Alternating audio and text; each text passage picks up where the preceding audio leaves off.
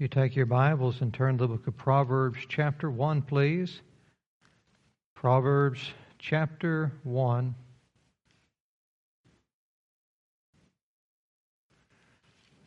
God willing, we'll be expounding verse 9.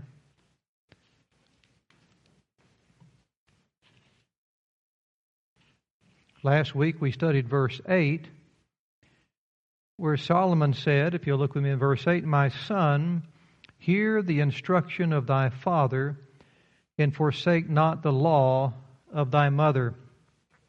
In that study, we were reminded what the word instruction meant. Remember, to be taught by disciplining blows. We learned what the role uh, parents have in handing down godly instruction to children. And we learned that the word law, there in the Hebrew, that word translated law, it means to flow as water.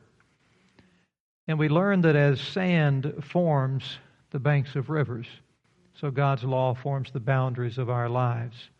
And Solomon is admonishing us not to depart from God's law, but to allow it to carry us down that prescribed path that he has for us.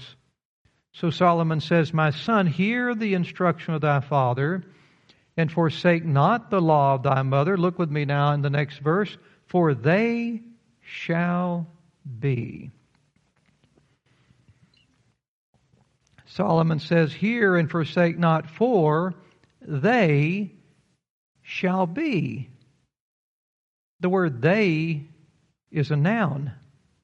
And it's referring to godly instruction and law that Solomon just got through describing that parents pass down to their young children.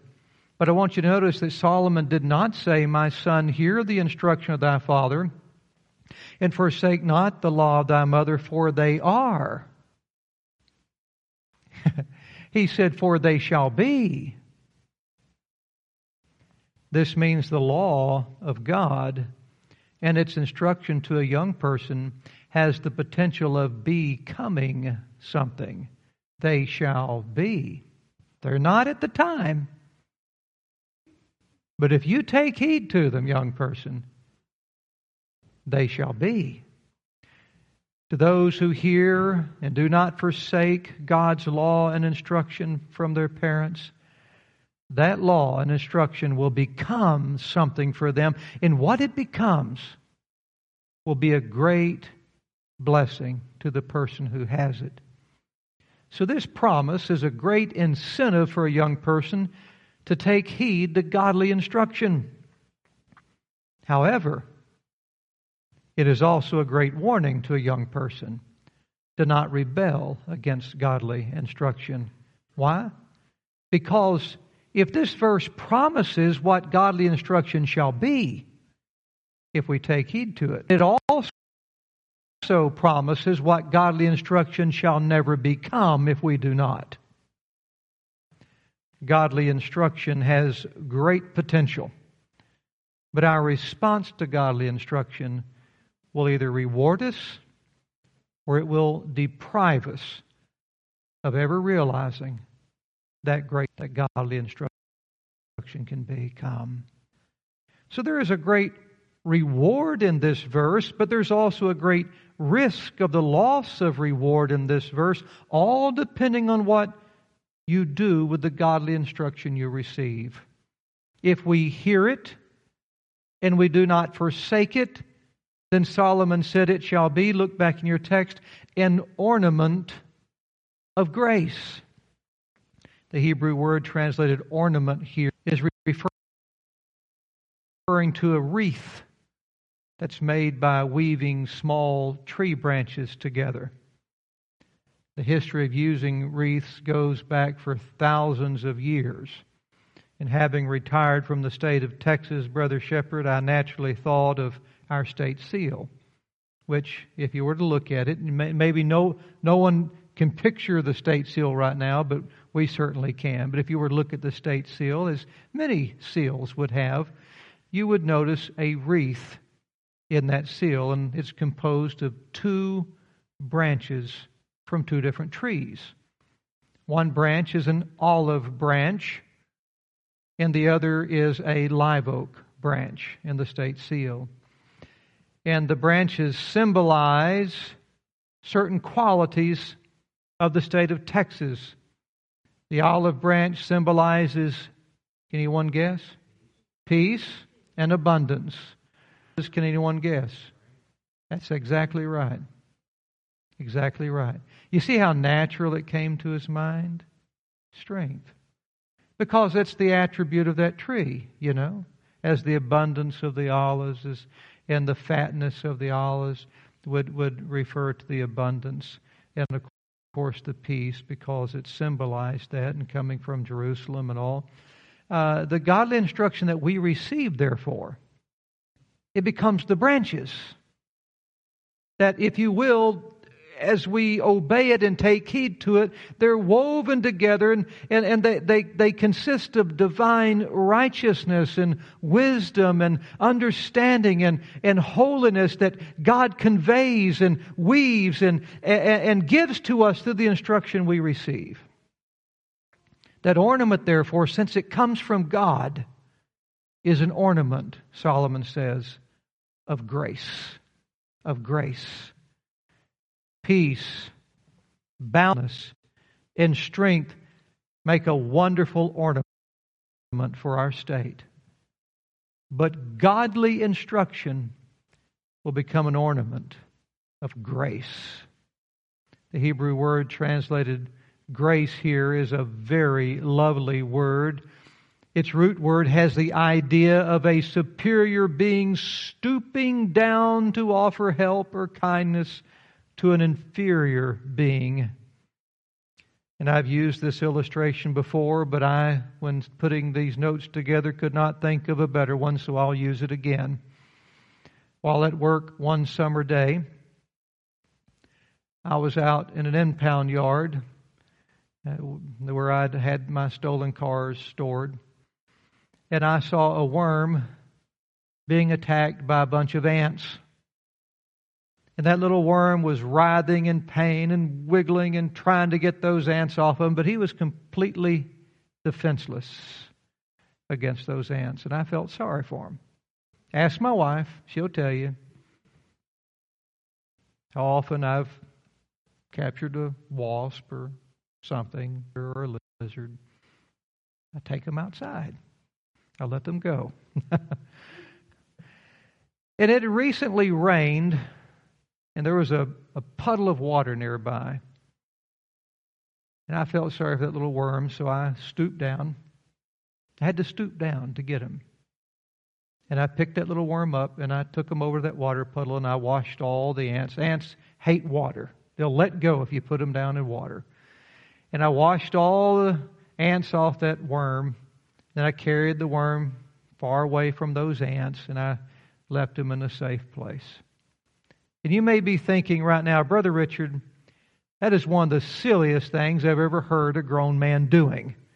Why in the world would a, would a grown man worry about a, especially one with a gun and authority and puts people in jail? Why would he worry about a little worm like that?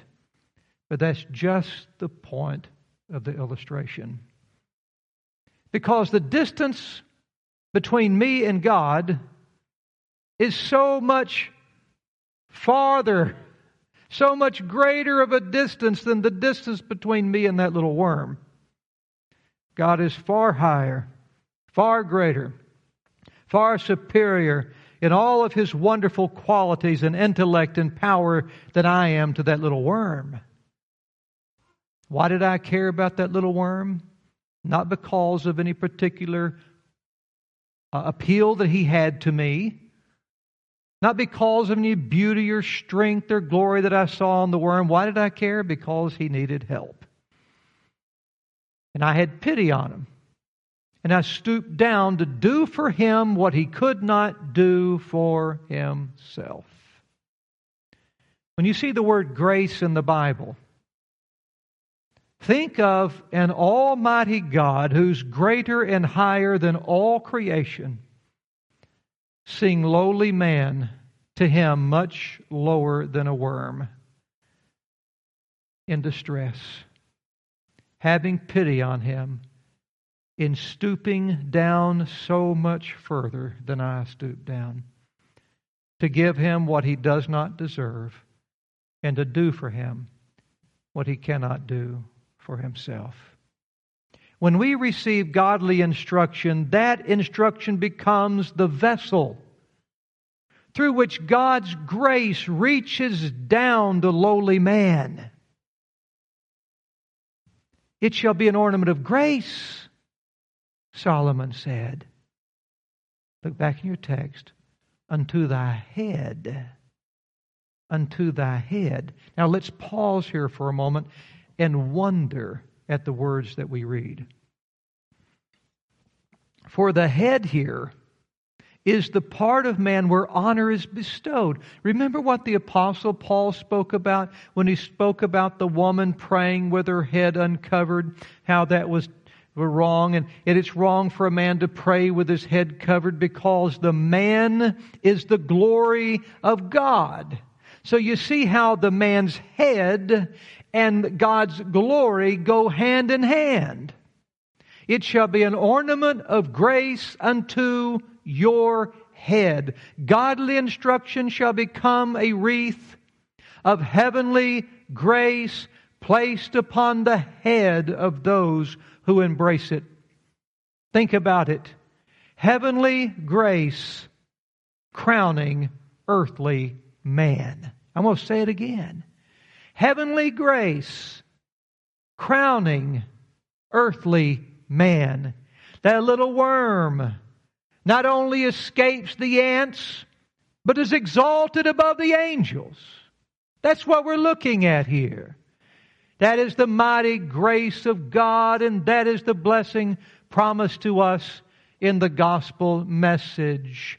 That we, the lowly worm, are now seated together in heavenly places in Christ Jesus, far above all principality and power and might. That means the angels included the grace of God crowning the head of man. The gospel is the greatest godly instruction that a parent can ever give child. And if that parent receives it, that will be the greatest crown ever placed upon that child's head. But all godly instruction, when adhered to, shall be another branch in that wreath of God's grace upon our heads, not only granting to us the honor of becoming a son, but also granting to us the honor of behaving as a son of God. In our fallen nature, let's just be honest with ourselves. In our fallen nature, we have a tendency to try to honor ourselves, don't we? We do. We attempt to gain honor, putting our physical appearance. We attempt to gain honor. Boy, boys love to do that, by the way. I remember, I will not tell you who it was. I will not tell you who it was. But if my daughter's watching right now, she'll know. And it was not any of my children. I would not embarrass them like this, but I remember one particular night in the fellowship hall at a church I was pastoring many years ago. I remember there being some teenage girls there, cute little girls. And I remember this one teenage boy. I remember watching him. He was over here out of the sight of those teenage girls. I don't have to worry about where that red tape is anymore. This is wonderful. He was over here out of the sight of those teenage girls. And he knew where they were, and he was, I, I saw him out of the corner of my eye. He was preparing himself to walk past those teenage girls. And he wanted to make sure that they viewed him the right way. He was a little skinny runt. I remember watching him, he goes,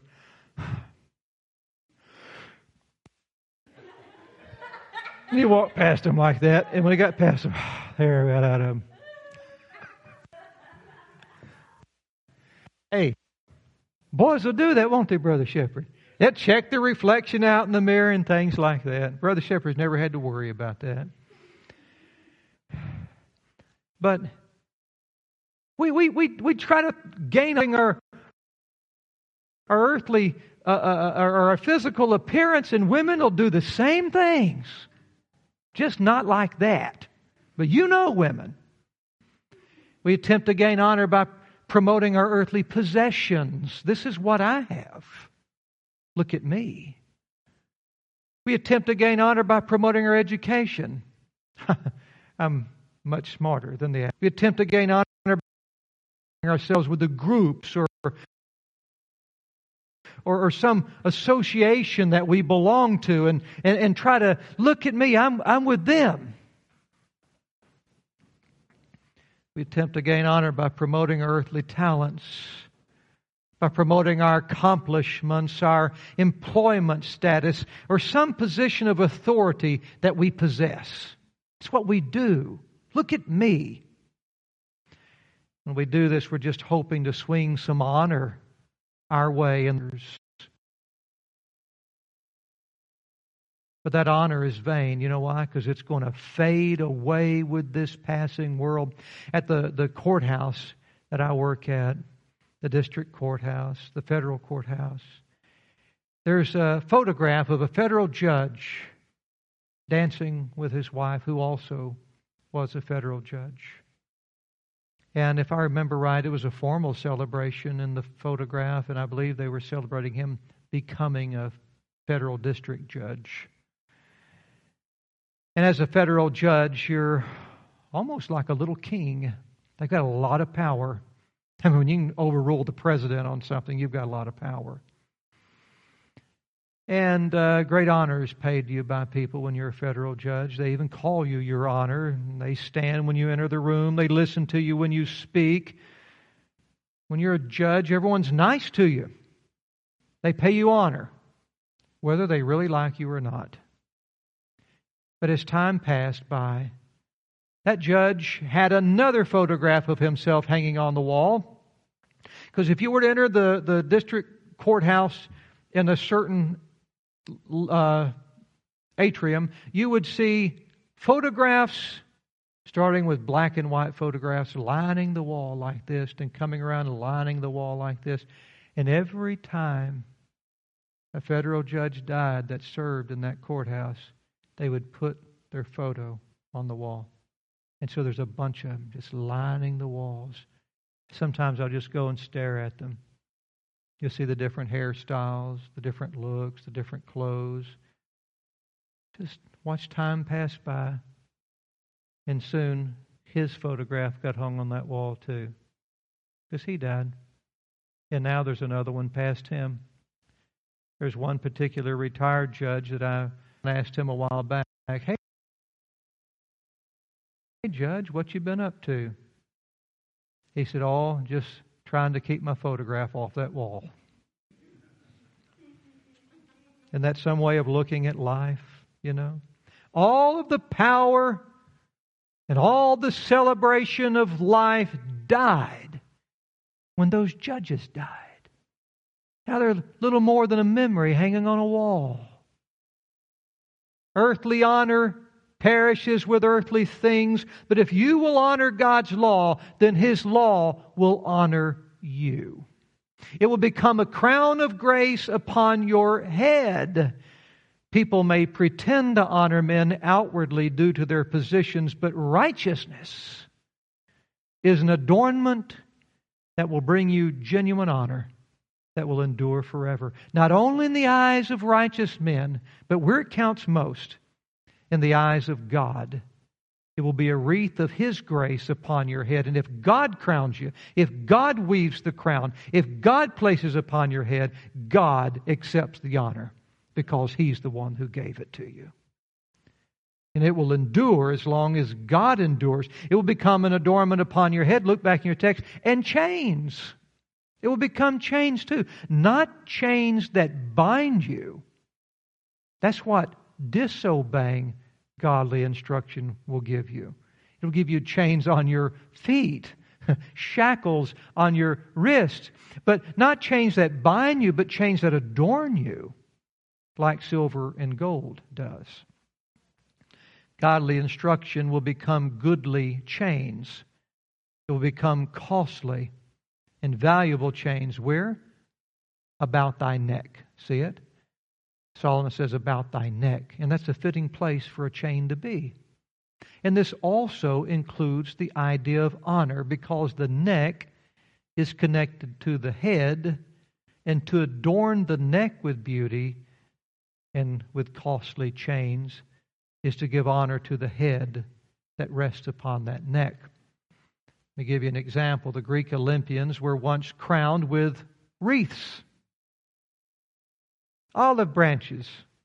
They would crown the Olympians with. Now, those same Olympians are adorned with bronze, silver, or gold about their neck. Still honor, you see. It's the same principle, only the neck is a place known to showcase a beautiful piece of jewelry. So while both have the idea of honor, the goodly chain about the neck also has the idea of beauty and wealth. I remember back in the 80s, it was very popular for men at that time to wear gold chains around their necks, as, as many do now, but really popular back then. I remember especially how it wasn't good enough for men to just know they had a chain on the inside. Now they had to unbutton their shirt and let everyone see the chain, you know. Or if they had a t shirt on, they'd flop it out there and let everyone see their gold necklace in their minds, that gold chain made them look good. But the truth is, you can put a gold chain on anything. You put a gold chain on some old mangy dog out there. One of the ugliest things I've ever seen is a baby buzzard. Anyone ever seen a baby buzzard? They're ugly. You can put a gold chain on a baby buzzard, it's still going to be ugly. Chains of earthly gold can't make you pretty. I saw where a former Oakland Raiders cheerleader and um, risque model was arrested this week. Do you see that, Brother Doug? For spitting on and striking an elderly man on a Delta Airlines flight. Her whole life, People have been telling that young lady, she's not young anymore, but since she was young, people have been telling her that she's pretty, she's beautiful. She's probably heard that her whole life. But all the natural beauty she has, all the makeup she wears, and the jewelry she puts on can't hide that ugliness inside her. All you have to do is put that woman under a little stress. That's on the airline. Could you imagine living with her? Put her under a little stress, and all that ugliness on the inside is going to come out. But godly instruction be like a goodly chain about your neck. It'll make you beautiful from the inside out. My wife's grandmother used to tell her, Pretty is as pretty does. Girls and boys, ladies and gentlemen, true, lasting beauty comes from within. The truth is, these proverbs can make any person beautiful in the eyes of those who can see. You get that? These proverbs have the power of making any person beautiful in the eyes of those who can see the things of God. Don't focus on what you can put on to make you pretty or handsome. Focus on what you can put in you that can make you pretty or handsome. A man who's pretty on the inside will fall in love with a woman who's pretty on the inside.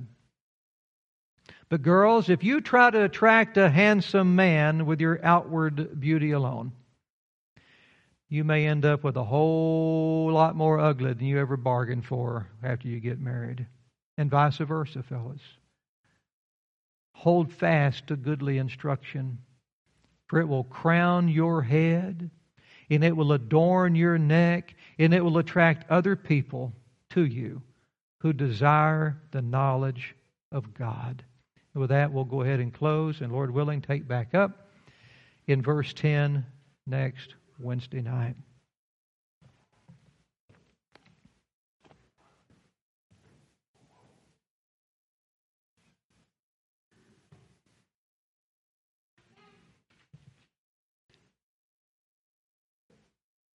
There's some ladies I've seen who, because of their chasteness, because of their submission to God, their meek and quiet spirit, as the Bible puts it, they just glow with beauty. Does anyone know what I'm talking about when you see someone like that? I see a few heads shaking like that. Just glow with beauty. Just natural glow because of their behavior. Father, we thank you so much for your precious word. We thank you, dear Lord, for your amazing grace, how you stoop down to these lowly creatures and crown them with heavenly grace, making them beautiful, in raising them up if they will bow the knee, then you lift the head. God, how wonderful, Lord, it is that your instruction has become that vessel through which you convey such wonderful grace. And how the devil wants so bad for us to not realize this, dear Lord, so he can cut off that wonderful transport of your grace to your creatures. Help us, Lord, I pray, to submit ourselves wholly unto you and to your precious word, to humbly and eagerly receive that godly instruction, that you may weave many branches and make many links upon our heads and necks. In Jesus' precious name.